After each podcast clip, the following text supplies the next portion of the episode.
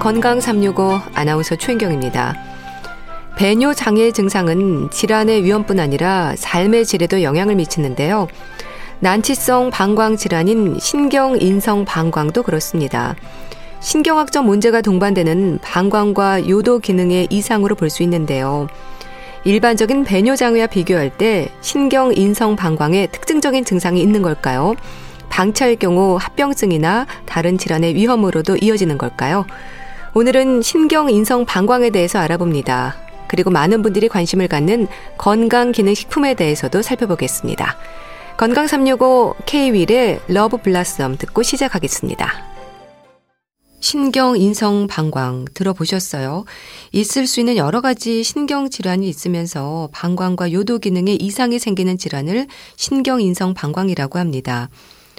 나타나는 증상은 일반적인 배뇨 장애를 경험한다고 하는데요. 신경 인성 방광의 위험 어떤 부분들이 있을까요?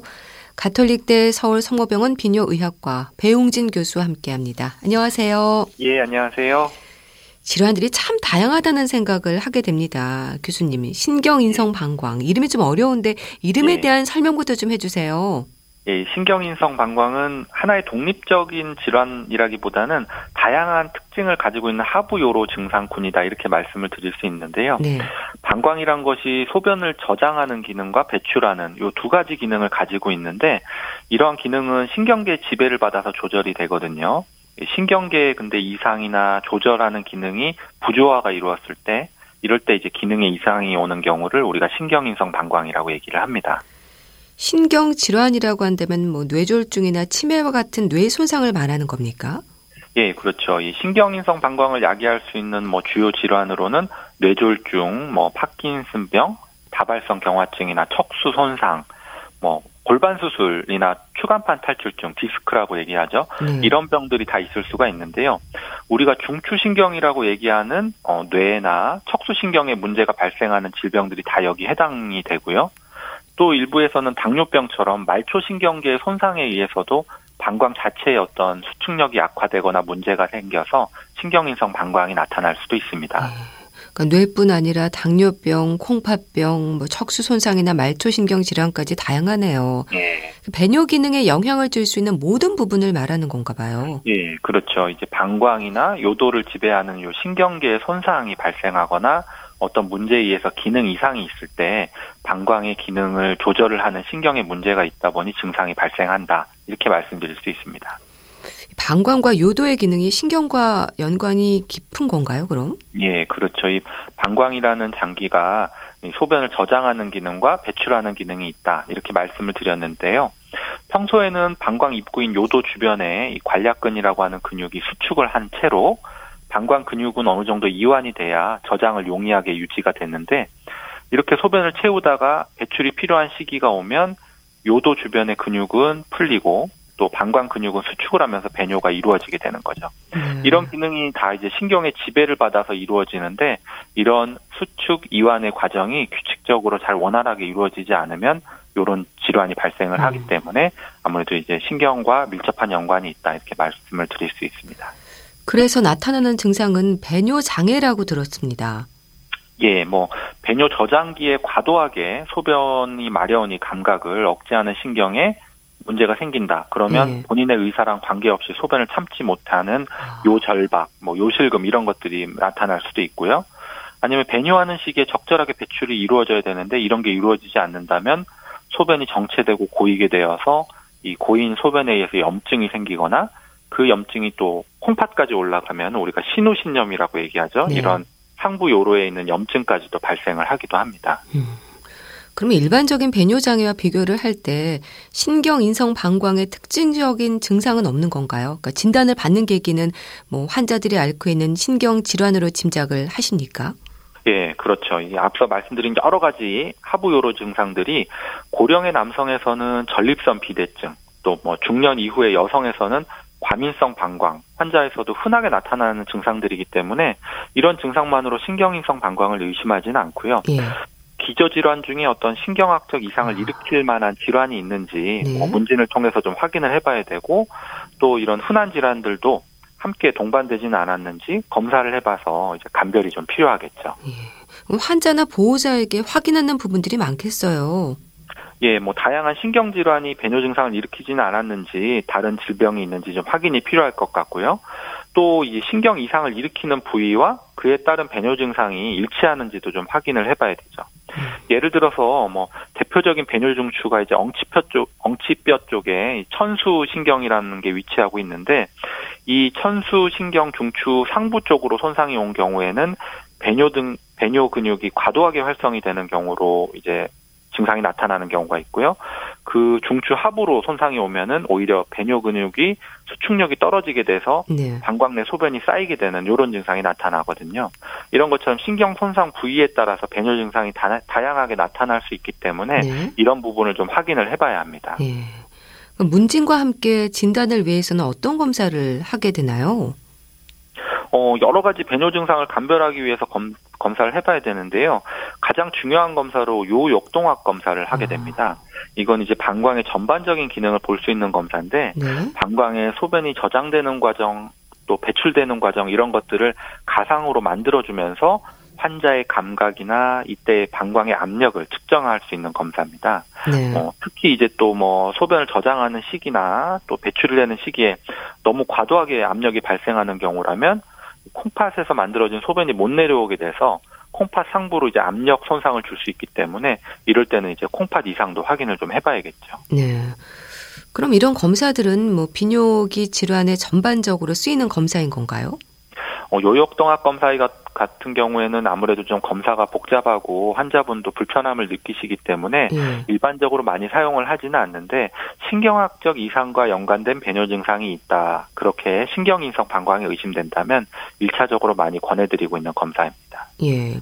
그럼 요 역동학 검사는 뭐 입원을 해서 하는 검사인 건가요? 아닙니다. 외래에서 이제 시행을 하는 검사긴 한데요. 예. 이제 카테터 이 관을 통해서 요도의 압력이나 그리고 복 복압을 측정하는 아. 카테터를 삽입을 한 후에 네. 물을 이제 인위적으로 채우면서 아. 환자분의 감각이나 그때의 압력을 측정을 하기 때문에 아무래도 좀 불편함을 많이 호소는 하시죠. 예. 네. 외래에서는 검사 가능합니다. 그렇군요. 뭐 신체 검사, 그러니까 전립선 검사나 배뇨 기록도 중요하다는 말을 들었습니다. 이거는 뭘 네. 확인하는 건가요? 뭐 신체 검사는 신경학적 이상으로 인한 배뇨 중추 주변에 신경에 문제가 없는지 이런 거를 확인해 보는 검사들인데요. 항문 조임근, 골반 저근육 이런 것들도 역시 이제 배뇨랑 관련된 신경과 같이 분포되어 있기 때문에 이런 것들의 이제 감각 기능이 있는지 반사 기능은 어떤지 이런 것들을 평가를 해보게 되는 거고 또 전립선 검사는 아무래도 중년 이후 남성에서 흔한 전립선 염증이라든지 전립선 비대증을 감별을 위해서 필요하고 네. 또 배뇨 시간과 양을 기록하는 배뇨 일지의 경우에도 역시 신경인성 방광 환자들에서 증상 평가에 있어서는 아주 중요한 정보를 제공을 하게 되죠. 예. 그러니까 신경과 관련한 검사다 보니까 훨씬 더 구체적으로 검사를 하게 되는 겁니까?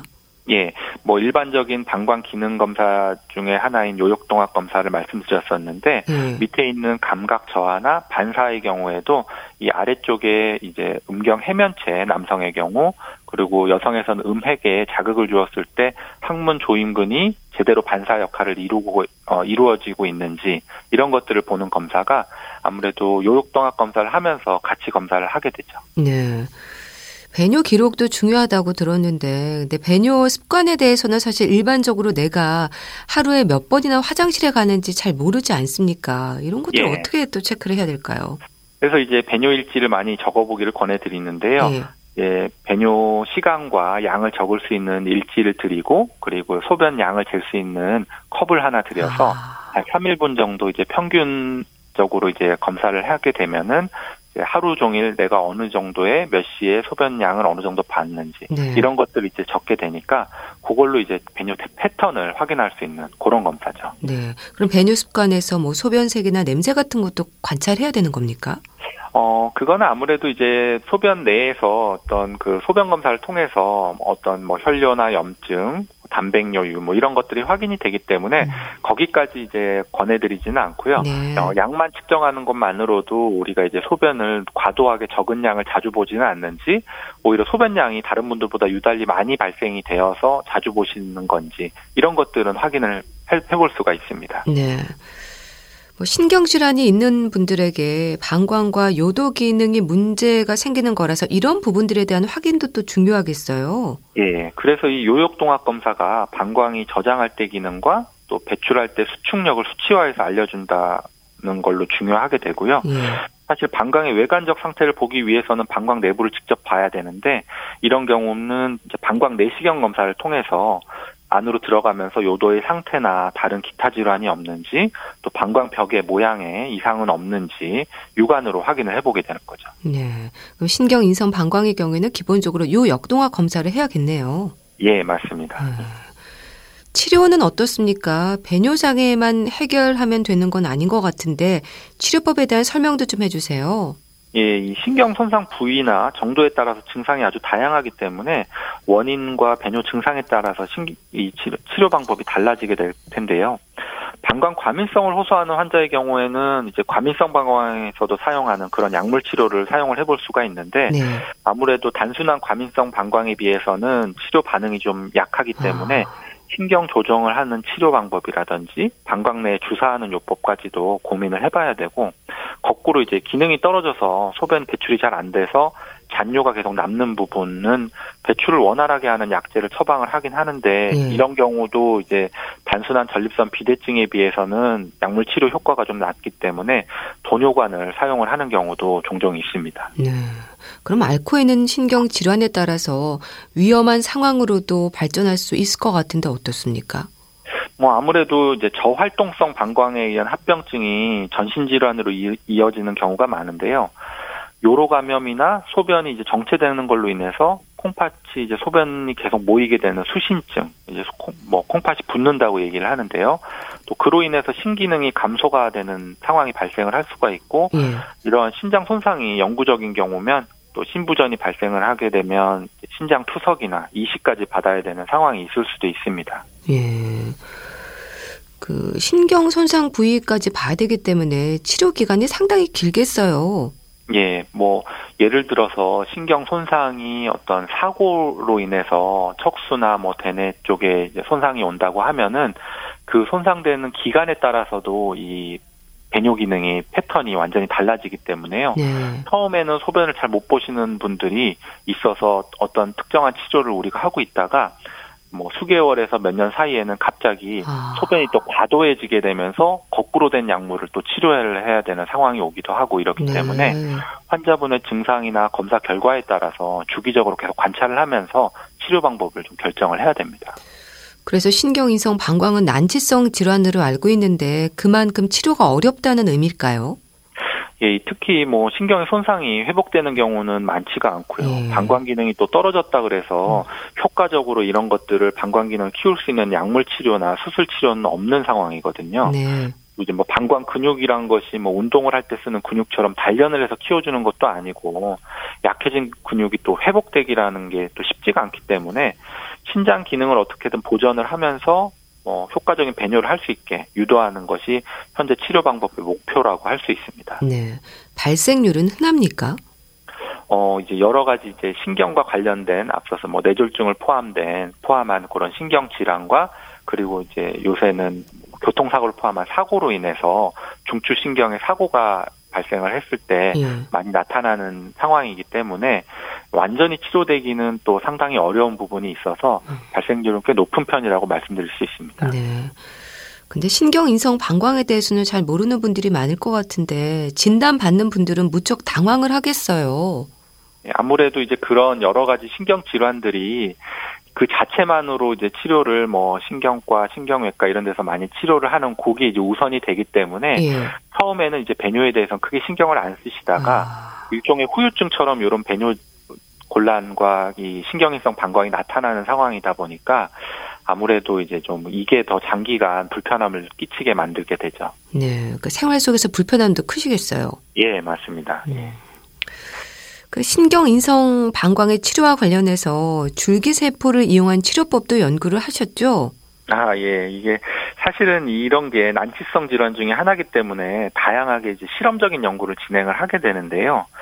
줄기세포는 이제 뭐 다양한 세포로 나중에 분화가 되거나 또 이제 손상된 세포를 회복시키는데 이로운 물질들을 분비시키는 좋은 역할을 한다고 알려져 있는데 네. 여기를 이제 좀 활성화하기 위해서 방광 재생인자를 좀 더 이제 기능적으로 많이 발현시킬 수 있는 그런 어 그런 그 재조합한 줄기세포 이런 것들을 이용한 연구를 좀 진행을 한 바가 있었죠. 네. 뭐 신경을 재생을 시키는 겁니까? 네, 뭐이 다양한 그 난치성 질환 분야에서 줄기세포 치료, 치료가 좀 활용되고 있는데요. 아직은 그래도 한계가 더 명확해서 임상적으로 진행되기까지는 조금 뭐 어려운 측면은 있습니다. 예. 그렇게 임상에서 진행되기까지는 아직 더 많은 연구가 필요할 것 같은데 그래도 연구 결과는 어떤 의미로 봐야 될까요? 뭐 단순한 뭐 줄기세포 치료보다는 이런 그 재조합된 그 기능성 줄기세포가 신경의 재생이나 방광 수축력을 개선시키는 가능성이 더 높다 이런 것 정도를 이제 확인한 연구라고 말씀드릴 수 있는데요. 아직은 동물 실험 단계라서 임상 적용까지는 좀 많은 연구가 필요하겠지만 이런 가능성을 확인한 의미가 더 크다라고 말씀드릴 수 있을 것 같습니다. 네. 이 신경 인성 방광은 그럼 꾸준한 치료를 받으면 좀 치료 효과를 보기는 합니까? 어, 어느 정도는 이제 회복이 되는 경우도 있고, 이제 저활동성 방광으로 인해서 소변 배출 장애가 있으신 분들은 이게 이제 추후에 수년 동안 생활 패턴으로 남게 되기 때문에 도뇨관을 사용을 하든지 우리가 오히려 이제 간헐적 어, 청결 도뇨라고 해서 본인이 어, 배뇨하는 시간에 맞춰서 요도에 관을 넣어서 소변을 배출을 하는 것도 써, 사용을 해보고 있는데요. 예. 이런 것처럼 2차적인 합병증을 막기 위한 치료를 목표로 하고 있다 이렇게 어, 아셔야 될 것 같습니다. 네. 그럼 이 신경인성 방광도 치료 시기를 놓치면 치료가 어려운 경우도 많겠네요. 방광 기능이 떨어지면 이제 원 상태로 회복하기가 어렵고 예. 또 이제 콩팥 기능이 저하까지 온다면 2차적인 합병증으로 인해서 다른 치, 추가 치료까지 해야 되는 상황이니까 음. 아무래도 처음부터 주기적으로 관리를 하면서 신경의 변화가 나타날 때마다 배뇨 습관이 어떻게 달라지는지 이런 거를 좀 검사를 통해서 확인을 해봐야겠죠. 네. 그럼 신경이성 방광으로 진단받고 치료 중에 있는 분들이 관리를 위해서 좀 확인하고 살펴는 부분들을 짚어주시죠. 예, 뭐 가장 치료의 중요한 목표는 소변이 정체되거나 과도한 수축력으로 인해서 소변이 위로 역류를 하게 돼서 콩팥 손상이 일어나지 않도록 예. 방광 기능을 잘 관리하면서 유지하는 일이라고 말씀드릴 수 있는데요. 또 요 배출에 문제가 있더라도 계획된 배뇨를 하고 요실금이 발생하지 않도록 이런 것을 목표로 하는 게 사회생활 하는데 중요한 부분이라고 말씀드릴 수 있겠습니다. 네. 소변이 역류하지 않도록 관리한다는 게 어떻게 하는 건가요? 과도한 방광의 압력을 떨어뜨리는 방법으로 약물 치료를 사용을 해보겠지만 이것만으로 안 된다면 방광을 확장하는 수술적인 요법을 생각을 해볼 수도 있고 또 주기적으로 방광의 압력이 올라가는 시기를 좀 파악을 해서 그렇게 되지 않도록 소변을 미리미리 배출을 하도록 우리가 이제 뭐 도뇨관까지 사용을 하는 방법도 이 중에 하나라고 할 수 있습니다. 네. 약물 치료도 꾸준히 받으셔야 되는 건가요? 예, 물론이죠. 예. 네. 증상으로 인하면 생활의 불편도 참 클 것 같은데 증상 완화를 위해서 좀 도움이 되는 부분들 있을까요? 뭐 신경이성 방광이란 질환의 증상이 환자의 기저 질환에 따라서 다양하게 나타날 수가 있기 때문에 이때마다 적절한 치료가 이루어져야겠는데요. 네. 때로는 자가 도뇨를 할 수도 있고 아니면 도뇨관을 삽입하고 유치를 해야 될 정도로 어떤 불편감을 느끼는 치료법도 있을 수가 있는데 아무래도 2차적인 손상이나 영구적인 장애가 발생하지 않도록 의사들의 치료 지시에 잘 따라주시고 정기적으로 검진하면서 치료받기를 좀 부탁을 드리고 싶습니다. 네. 혹시 다른 질환이 신경이성 방광을 유발하는 경우도 있습니까? 어, 이런 이제 신경과 관련된 모든 질환들이 신경인성 방광을 나타낼 수가 있는데 감별해야 될 질환으로 남성에서는 전립선 비대증, 예. 여성에서는 과민성 방광을 말씀을 드렸는데요. 이런 것들이 동시에 있는 경우라면 배뇨 장애가 더 복합적으로 나타나거나 더 악화돼서 나타날 수가 있기 때문에 이런 것들이 같이 있다면 치료를 같이 해줘야겠죠. 네. 이 이름 때문에 뭐 방광 기능이 좀 약한 분들은 걱정이 될 것 같은데 이런 네. 분들도 관리를 좀 꾸준히 하셔야 되는 겁니까? 이제 앞으로 나이가 들면서 나타날 수 있는 여러 가지 질환 증상들 뿐만 아니라 아무래도 이제 뭐 대표적인 걸로 뇌졸중이나 이런 어, 신경 질환들은 네. 이것도 역시 노인성 질환으로 같이 나타나게 되잖아요. 그러니까 그런 것들이 같이 나타나서 생길 수 있는 배뇨 증상들이 더 복잡하게 돼서 치료가 더 어렵기 때문에 네. 어, 이제 젊을 때부터 내 배뇨 습관이나 아니면은 증상이 어, 무엇 때문에 나타났는지를 미리미리 알고 있는 것이 아무래도 더 필요할 수 있겠습니다. 예. 또 신경 질환이 있으신 분들은 이 신경 인성 방광에 대해서 좀 알 필요도 있겠어요. 예, 뭐 저희 비뇨의학과 같은 입장에서 보면은 이런 분들이 모두 비뇨의학과로 오셔가지고 배뇨 습관이나 뭐 증상, 기능들을 좀 확인을 해봤으면 좋겠는데 아무래도 이제 대부분 본인이 불편함을 많이 느끼지 않으시면은 처음부터 오시지는 않기 때문에 예, 좀 일찍 와서 이런 검사들을 보면서 변화의 추이 등을 좀 보는 것이 훨씬 더 치료에는 또 도움이 될 것 같습니다. 네, 알겠습니다. 자, 오늘은 신경 인성 방광에 대해서 알아봤는데요. 가톨릭대 서울 성모병원 비뇨의학과 배웅진 교수와 함께 했습니다. 말씀 잘 들었습니다. 감사합니다. 예, 감사합니다. KBS 라디오 건강365 함께하고 계신데요. 이선희의 그중에 그대를 만나 듣고 다시 오겠습니다.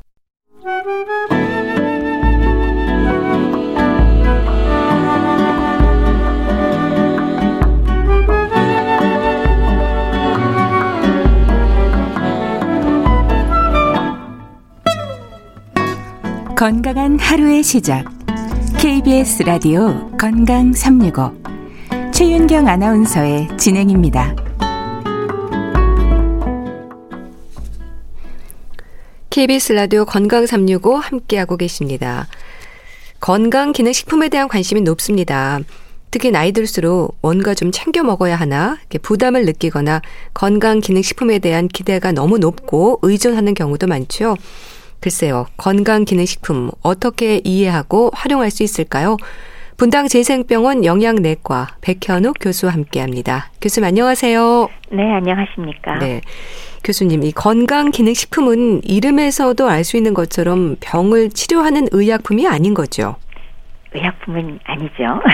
우리나라에는 독특하게 건강기능식품에 관한 법률이 따로 있습니다. 네. 그래서 건강기능식품이란 인체에 유용한 기능성을 가진 원료나 성분을 사용해서 제조 가공한 식품으로서 식품의약품 안전처로부터 기능성과 안전성을 인정받은 제품을 말한다라고 아주 규정을 했습니다. 네. 그래서 결론적으로 그 건강 기능식품은 약물이 아니고 건강을 유지하는 데 도움을 주는 식품입니다. 다만 기능성이 있다는 것이 일반 식품과 다른 점이 되겠죠. 네. 그럼 건강기능식품의 역할이랄까요? 기대가 너무 커서 의존하는 분들도 많은데요. 이 건강기능식품을 만병통치약으로 생각하는 거 어떻습니까? 질문 자체가 답은 나와 있는 것 네. 같은데요.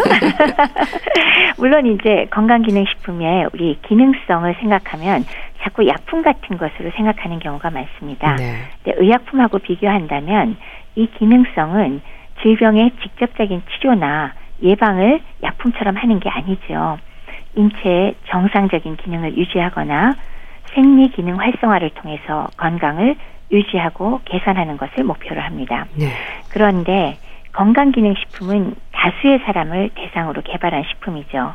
따라서 개인 개인별로는 당연히 특이한 생리적 반응이 나타날 수도 있고 때에 따라서는 부작용도 나타날 수 있겠습니다. 따라서 건강기능식품을 만병통치약이라고 생각해서 네. 무분별하게 섭취하기보다는 개인에게 맞는 올바른 제품을 선택해서 섭취하는 것이 바람직하겠습니다. 건강 기능식품도 뭐 안전성이라든지 식약처의 인정을 받아야 하는 거죠. 이 건강 기능식품이 어떻게 만들어지는 건가요? 그렇죠. 그 건강 기능식품의 안전성을 확보하기 위해서 그리고 품질도 향상시키고 건전하게 이제 판매가 되게끔 하기 위해서 건강기능식품에 관한 법률이 재정 지원 시행되고 있습니다. 이 법률에 의거해서 식품의약품안전처가 동물시험, 인체 적용시험 등 과학적 근거를 평가해서 기능성 원료를 인정하고 있고요. 건강기능식품 자체는 이런 기능성 원료를 갖고 만든 제품을 말합니다. 네. 그래서 이것들이 어떻게 만들어지냐면 금방 말씀드렸듯이 기능성 가진 원료로 만들어진 건데요. 여기에는 뭐 기능성 원료, 영양소, 기타 원료 등이 있고요. 근데 이제 알려진 바로는 고시형 원료 같이 알고 있는 비타민 무기질 이런 것들은 식약처 사전 인정 절차 없어도 판매와 유통이 되지만은 건강기능식품 중에도 개별 인정용 원료는 기존에 알려지지 않았던 새로운 건강 기능성을 가진 원료로 네. 그 만들어지는 거죠. 그 예가 사실은 시판되는 판매량 1위 건강 기능식품이 뭔지 아세요? 프로바이오틱스입니다. 아. 프로바이오틱스, 그 다음에 또 많이 듣는 거 글루코자민 있죠. 예. 관절 통증에 도움이 된다 그러고요. 또 폐경기 여성 건강에 도움이 된다고 알려진 그 콩에서 만들어진 아이소플라본 네. 이런 것들이 있는데요. 이런 개별 인정용 원료는 반드시 식약처 인정을 받아야만 판매하고 유통이 가능합니다. 네. 근데 건강기능식품은요, 특정인이 아닌 다수의 사람들을 대상으로 하지 않습니까? 그렇다면은 뭐 개인별로 있을 수 있는 뭐 생리적 반응이라든지 때로 부작용도 나타날 수 있을 것 같은데요. 이런 부분들에 대한 이해도 필요할 것 같습니다. 네, 맞습니다. 개개인에 따라서 얼마든지 달리 반응이 나올 수가 있어요. 그래서 건강기능식품에 대해서 식약처에서 이렇게 왜 그 인체 적용 시험까지 포함해서 안전성을 평가했음에도 불구하고 사용자가 좀 잘못 쓸 수도 있고요. 예. 그다음에 또 어떻게 하다 보니까 위의 성분이 혼입될 수도 있고요. 그다음에 개인별로 특이한 반응 등이 있어서 부작용이 나타날 수는 있습니다. 근데 실제로 건강기능식품 구매자를 대상으로 해서 연구를 해봤더니 부작용 경험이 그렇게 많지는 않습니다만은 음. 그럼에도 불구하고 어, 부작용이 의심되는 그런 추정 사례로서 뭐 식욕 부진이라든지 변비라든지 가려움증, 두드러기, 뭐 여드름, 구토, 메시꺼움, 그다음에 복통이라든지 뭐 설사, 뭐 발열도 있고 떨림도 있고 빈혈들도 있고 이런 사례들이 보고된 바는 있습니다. 예. 그럼 그렇게 건강 기능식품을 섭취해서 부작용이 발생했을 때는 당연히 섭취를 중단해야 할 텐데요. 그러니까 의사와의 상담도 필요할 것 같고요. 건강 기능식품 부작용 신고센터라는 것도 있지 않나요? 네, 맞습니다. 어, 이것도 식품안전정보원에서 건강기능식품의 안전관리를 위해서 이상 사례를 그 온라인, 오프라인에서 모두 수집할 수 있게 시스템을 만들어 놨습니다. 실제로 건강기능식품의 그 마크와 함께 보시면은 부작용 신고 전화번호가 표기돼 있으니까요. 네. 문제가 생기면 의사의 진단하고 확인을 거쳐서 부작용 신고센터에 바로 신고하도록 하면 되는데 어, 말씀드렸다시피 온라인에서도 역시 수집할 수가 있습니다. 네. 그래서 이 자료 자체는 도대체 왜 모으냐? 사실은 이 자료를 좀 앞으로 좀 모아서 분석 관리해서 음. 식품 안전의 기초 자료를 좀 활용 관리하고자 하는 목적을 가지고 운영을 한다고 합니다. 네. 참 그럼에도 불구하고 요즘 워낙 관심이 많아서인지 건강 기능식품은 무조건 많이 먹을수록 좋다는 생각을 하는 분들도 있습니다. 어떠세요? 진료실에서도 많이 듣지 않으세요? 많은 분들이 이렇게 건강기능식품 같은 걸 관심을 갖고 이제 찾아보게 될 때는 예.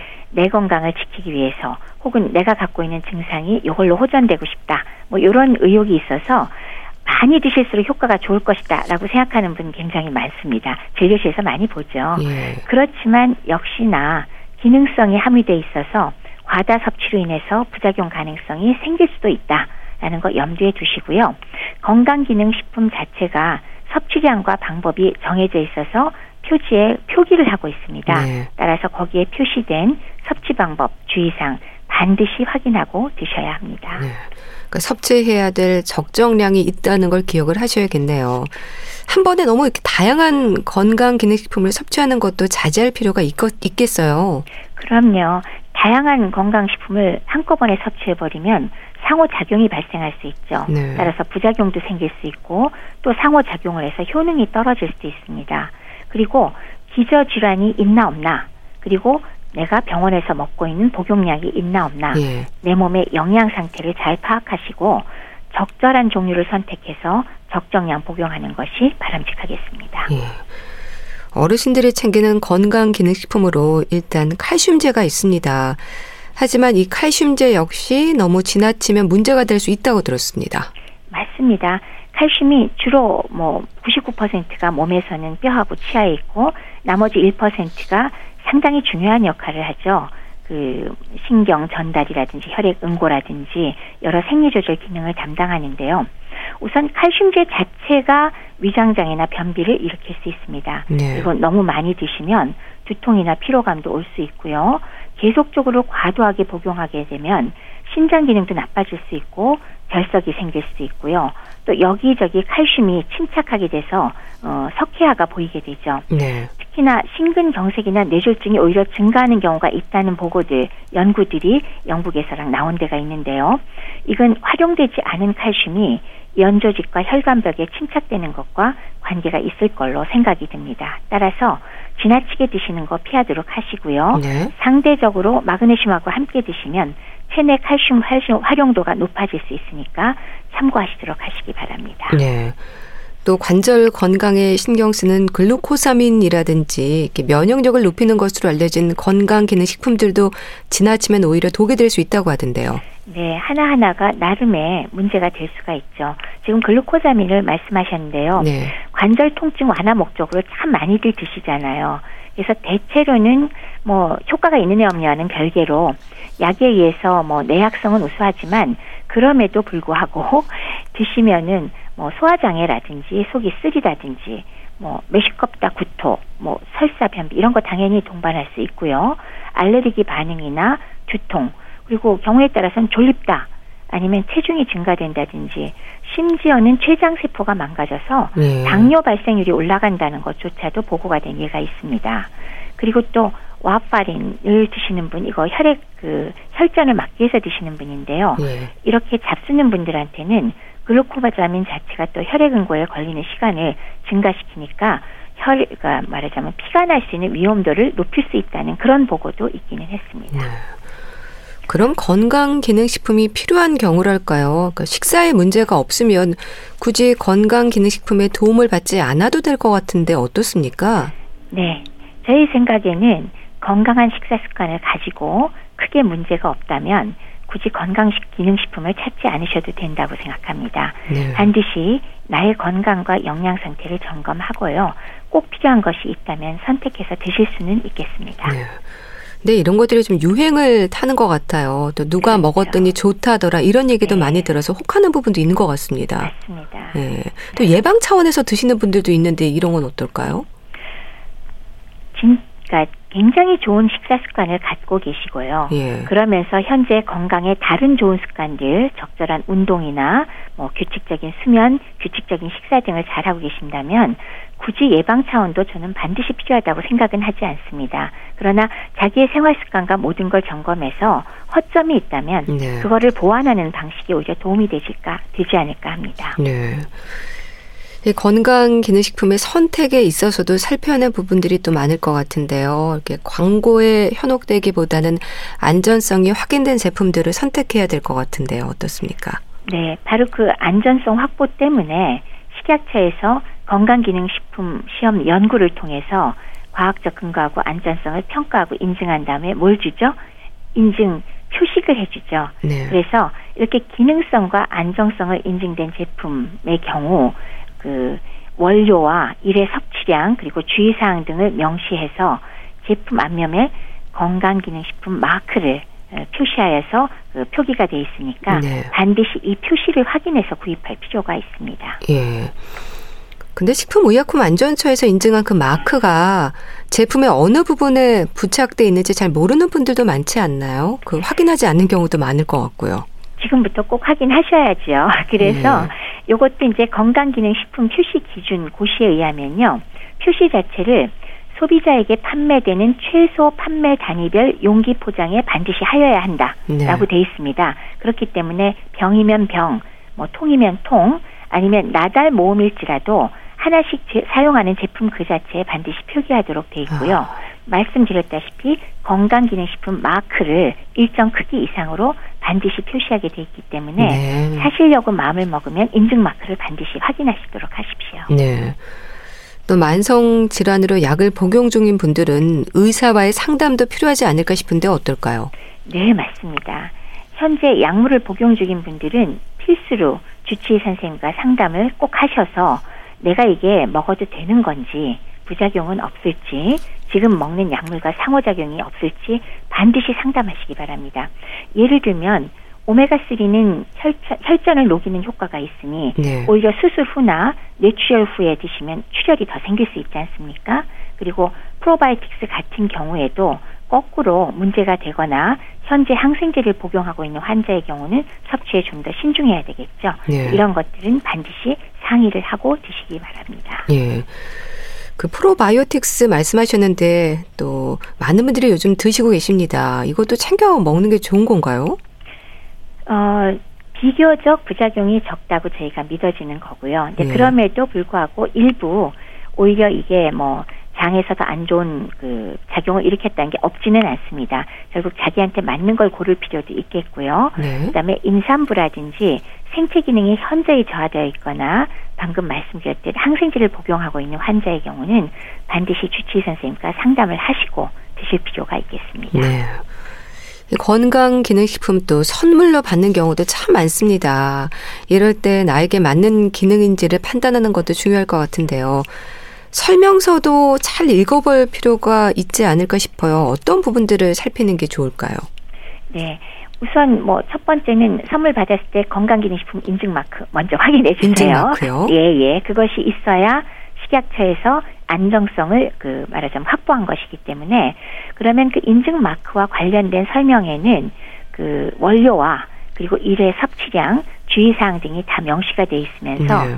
동시에 우리가 확인할 거는 건강기능식품 기능성을 반드시 확인하셔야 됩니다. 기능성이요? 그렇죠. 어떤 종류의 기능성이냐. 예를 들면 뭐 비타민 및 무지질 등 무기질 등의 영양소 원료가 들어있는 건지 네. 아니면 인체 기능 향상 또는 건강 유지 개선에 효과가 있는 경우에 인정해 주는 건지 아, 이런 것들을 반드시 확인해서 네. 예를 들면 혈행 개선, 체지방 감소, 면역 기능, 눈 건강, 장 건강 이런 것들 중에 어느 거냐 음. 나한테 필요한 거냐 확인하시고 마지막으로 섭취할 때 주의사항을 반드시 확인하셔서 그 이상 반응이 생기는 경우나 어린이 뭐 임신 수유부, 노약자, 특정 질환자, 의약품 복용자의 경우 네. 주의가 꼭 필요하니까 반드시 주의사항 확인하시기 바랍니다. 예. 그리고 아 하나 더 있네요. 유통기한 보시는 것도 필요하겠죠. 예. 네. 유통기한은 어떻게 챙겨야 되는 건가요? 그 써있는 아. 대로만 하면 되는 건가요? 뭐 그렇긴 하죠. 그리고 정제나 캡슐이나 액상 등 가공 제형에 따라서 뭐 보관 방법 기간 다를 수 있지만 제조일 가급적 너무 많이 지나지 않은 거 구매하는 것이 좋고요. 그다음에 이제 다만 이제 잔소리처럼 한다 그러면 네. 대용량이 저렴해서 우리 한꺼번에 엄청 많이 사는 경우 있잖아요. 예. 너무 오랫동안 보관하지 마시고 그래서 빨리 좀 그 잡수시는 게 오히려 더 안정성에 그 음, 유지가 되는데 도움이 되지 않을까 합니다. 네. 보관법은 어떻습니까? 무조건 냉장고에 넣어두는 분들도 많습니다. 괜찮을까요? 제품에 따라서 괜찮은 것도 있긴 하지만 사실은 냉장 보관은 습기가 오히려 차는 경우가 많죠. 그래서 제일 좋은 방법은요. 원래 포장되어 있던 용기에 넣어서 상온에 그늘지고 건조한 곳에 보관하는 것이 가장 바람직합니다. 네. 예를 들어서 굉장히 많은 개수가 들어있는 큰 병이 있잖아요.